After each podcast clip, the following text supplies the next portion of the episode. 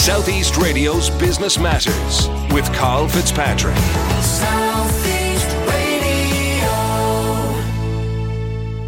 Well, before I introduce my final guest this morning, I'd like to bring an important matter to your attention. As we know, due to COVID restrictions, companies across the county have cancelled their Christmas parties this year. Each year, companies spend a lot of money on this night out, but I'm asking companies to donate the money that they would have spent on a Christmas party to a charity of their choice across County Wexford. Christmas is a time when so many people in our communities require that little extra help, and I would urge business owners, in the spirit of Christmas, to help the people that need it most right now. Well, my final guest, Amy Connolly from Sculpted by Amy, is no stranger to Business Matters, and I'm delighted to have her back on the show. Amy, you last joined me on Business Matters in 2019. So, how has the Sculpted by Amy brand developed over the past two years? Firstly, isn't it mental to think that back then we didn't even live in a world close to this, which is just crazy. That is for sure. Um, yeah, no, the last few years have been amazing. You know, it's been it's been very challenging. It's been very growth orientated. Uh, the team has expanded. The business has expanded. The world around us has gone a bit mad. Um, I think, to be honest, it probably feels like quite a different business in that short two-year period. But obviously, in our in Sculpted's lifetime, that two years is quite significant in terms of its whole age. So, yeah, things have changed massively. And Amy, I understand that the business is on track to double in size this year. Will this have been achieved through new product development or by entering new markets? I think it's a bit of both. I think we are constantly looking at our product portfolio and, you know, one thing that I'm very conscious about, I suppose, given my roots as a makeup artist is that everything makes sense to the brand stories. I often say that, that we don't just fire stuff onto the market because there's a trend or there's, you know, a new thing on the block. Firstly, it takes too long for us to react. But also because we're a growing brand and a small brand, we want to make sure that it all fits within the one product story. So yeah, new products have definitely um, attested to a lot of our growth in terms of, you know, us even making it into new makeup bags or bigger spaces on shelves. And then naturally growing the customer base and like you mentioned there, new markets is definitely on our horizon and very much so for, for 2022 in particular. So I think it all kind of plays a part in, in the brand's journey and growth for sure. And how would you describe Sculpted by Amy today? I would say we are, Sculpted is a great brand for those who love makeup and love their skin. So we like to make makeup easier. We've got a lot of multi-purpose heroes. We very much take the good for you approach in the sense of having that kind of skincare base to our base products, even though they are makeup. And I'd like to think, like someone actually said to us, we did a customer survey, I thought it was so funny. And it was like, no snootiness despite all the fabulousness. like, it's a good one. Brilliant. It's a good one. and I know that you have your eyes firmly set on growth in the Middle East market. So talk to us about yeah. your plan to gain traction over in what is well known as a lucrative market. It is. Um, I actually visited there last weekend to do a bit of um, market research and have a few meetings with retailers. Um, it's, you know, like you said, there's huge potential in that area of the world. And um, they are very much fans of makeup, which is brilliant for us, seeing as that's what we sell. Um, I think with any new market, you need to do a bit of research into who your customer is going to be. And we have based that based on, say, consumer profiles on lo- online as well as um, retailers that we're considering launching in with. And we need to look at our price points. We need to look at like makeup trends in terms of what people like to wear on a daily basis. So there's a lot that goes into kind of discovering that market to make sure that you're speaking the right language, and um, but also showing people the way that they like to wear their makeup, for example. So it's really exciting. It's got huge potential, and it's an area that we've had in our sights for a long time now. So it'll be exciting now to start the new year um, with a new market under our belt. And in terms of market discovery, talk to me about what you found when you examined the cultural differences there. So it's funny, like the Middle East, although they would have quite kind of distinctive cultural differences to us here, a large part of their customer base that we would be approaching is made up of expats. So local people from Ireland or the UK who have gone over there. So there's a bit of like a two-way thing to look at in particular for the Middle East. Um, I would have assumed, to be honest, that the level of makeup wearing was far heavier than actually what we discovered. I think given the heat over there, it's not as heavy or so much makeup as what we would have expected, which is brilliant for us because we're very much a little bit more natural tack, um, particularly on that day-to-day basis of how we wear it. So you can often be surprised about what your maybe assumptions are of a market versus when you actually dig a bit deeper, what the reality is. And of course, you operate in a market which has heavily utilised social media influencers mm-hmm. and brand ambassadors in the past. Is this an avenue that you have explored? So yeah, I think we'd be lying if we said that influencers online weren't, you know, a massive way for us to market our products. Um, to date, we haven't actually done, I suppose, any like physical partnerships. Um, we've done different ways in terms of the collaboration. We've hosted events. We've collaborated on masterclasses. Um, and it's amazing. I think we've got a really, really loyal, organic supporter group in Ireland um, that both live online and also our customers. And we're, we're so lucky. If, if anything, if we could replicate what we've done in Ireland in new markets, we'd be so happy because we'd have a really, like I said, loyal cult following slash, you know, community that we gain loads from in terms of insights on new products. We get a load of recommendations in terms of what they'd like to see and maybe how we can be better. And that ultimately makes us a better brand at the end of the day as well. And Amy, how do you approach adding new products to the range? Um, it's a constant thing. It's usually 3 a.m. notes in my phone uh, with a random thoughts that pop into it.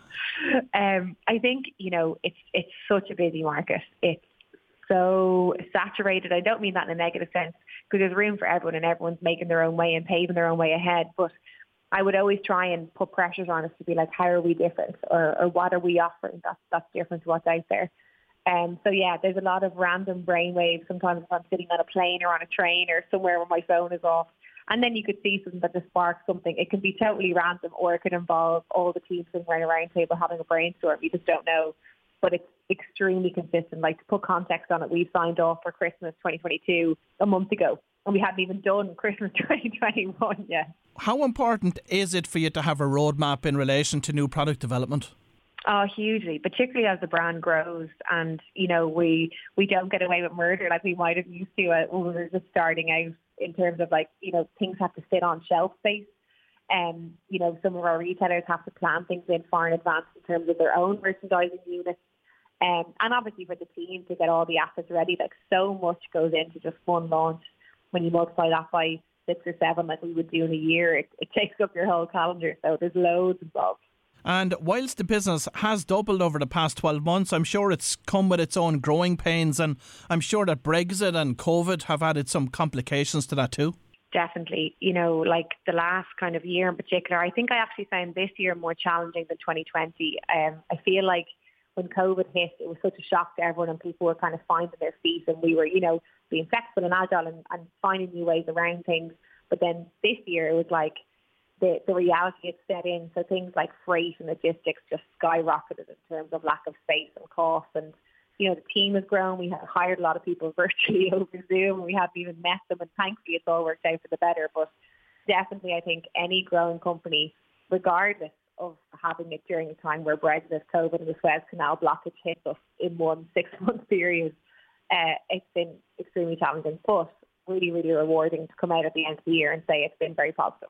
And has your target market for Sculpted by Amy evolved over the past two years? I think when any brand grows, you know, you might hit new customers that maybe they weren't your target at the beginning, but, you know, through word of mouth, which is very kind, or people having in makeup bag in a family and the new generation trying it will always expand it. Um, I think we very much sit in that kind of broad spectrum. Like we'd be very conscious in any campaign that we do that we showcase different ages and skin tones. So we often get, you know, really gorgeous feedback about that, which we're very proud of. So if anything, I think we have quite a wide age um, spectrum as it is, which we're thrilled about because, you know, when I started as a makeup artist, I was doing bridal parties that had like Granny the Bride and Junior Bridesmaids. So we had literally, you know, all ages in there. So I definitely wanted Sculpted to, to be a brand that could cater for all those too. And Amy, in terms of the mix between online and traditional retail sales, how would you characterise the revenue split now and going forward? So the revenue split hasn't changed too much over the last two years. We still average about 40% of our sales coming from online and 60% uh, distribution in stores. And that will always be a part of us. You know, there was a time maybe for a period of a month where I thought maybe we'll do an online strategy for every launch. And don't get me wrong, like the whole virtual world has opened up so much. It's exposed way more opportunities than maybe what we would have anticipated prior to COVID. However, I think you can't ignore the value of being in store, present with that customer, all the opportunities you can do in terms of how you can showcase yourself and create that experience. And I think we can see from sales that the high street is going nowhere, particularly in terms of our status, which is obviously so great. Um, so it'll always be a part of our strategy and approach in new markets, I think. And Amy, of course, sustainability is now firmly on the agenda of every progressive business. So, how is that built into your own product mix? So, sustainability is something that I think is at the top of every brand's mind. Um, I think if it wasn't, um, you know, you'd be in the wrong place. We've tried to take the approach of, of various different elements within sustainability. So, looking at the waste factor. So, we started the Resculpted program where we incentivize you to recycle with us. We send your empties back to us through free returns. We recycle them safely. We actually reward you with points. And we're also looking at our carbon footprint as a company as a whole um, in order to reduce that and work towards becoming carbon neutral. But then also in terms of the actual product portfolio, you know, what we can do in terms of refills, what we can do in terms of better materials that have a better afterlife, I suppose, when you're using them through or recycling them or wasting them, whatever it might be. So there's a huge chunk involved, and I would say we're just making small steps towards that. And of course, last month you were announced as the winner of the emerging category of the EY Entrepreneur of the Year competition. But what did, what did this mean for you personally? Do you know what? I have never in my life been so shocked. When they called out my name, I literally was like, what? I couldn't even get my head around it. Um, to be totally honest, like when I was named as a finalist in the emerging category at the start of the year, I felt like a total imposter. And like, that's no word of a lie. I was so awkward because I was like, Jesus, everyone else in my category is so good.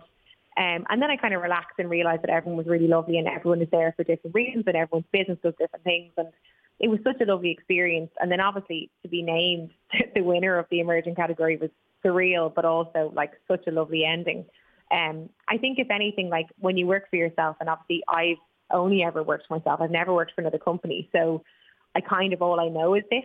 Sometimes it can be a bit lonely because everyone expects you to have all the answers and, you know, you're constantly on, you're constantly driving, which I love. But then you enter something like this and, and you have all these peers who are going through similar things, which can be really nice to talk to them about, even if it's completely different industries. So then to be recognised as a winner was just, yeah, it was a lovely bit of validation that you don't often get sometimes when you're hard on yourself. So it was really, really nice.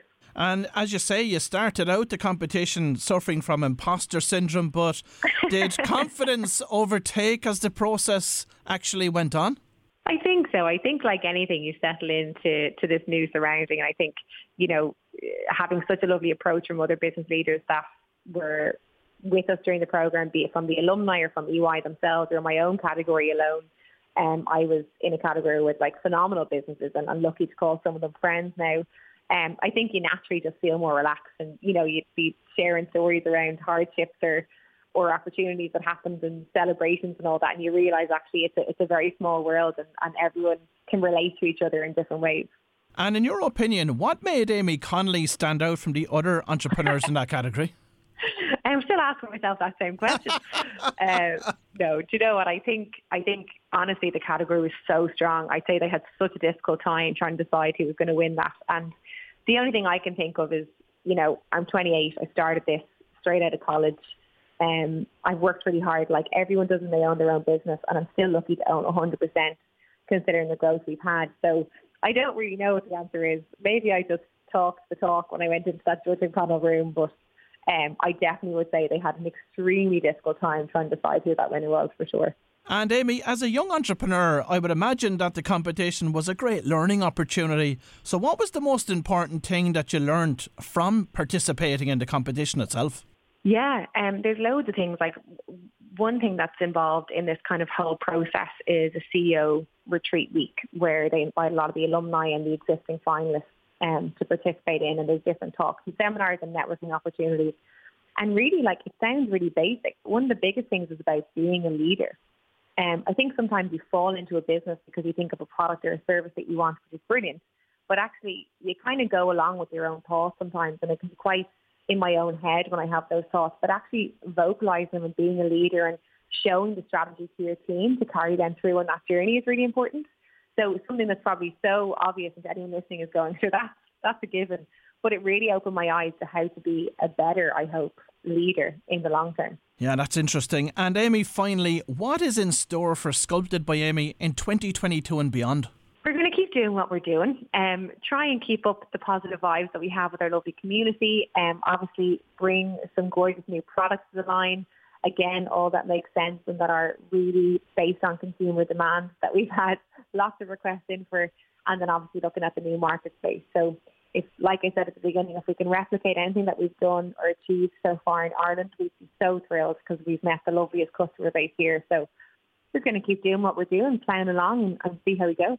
Well, if you've just tuned in, that was Amy Connolly from Sculpted by Amy, and I'd like to thank Amy for joining us on this morning's show. We're almost at closing time here now at Business Matters, but before we go, next week's Best of Business Matters show will be at a slightly later time of 11am, so you'll have plenty of time to recover from the visit of Santa before you tune in. Southeast Radio's Business Matters with Carl Fitzpatrick.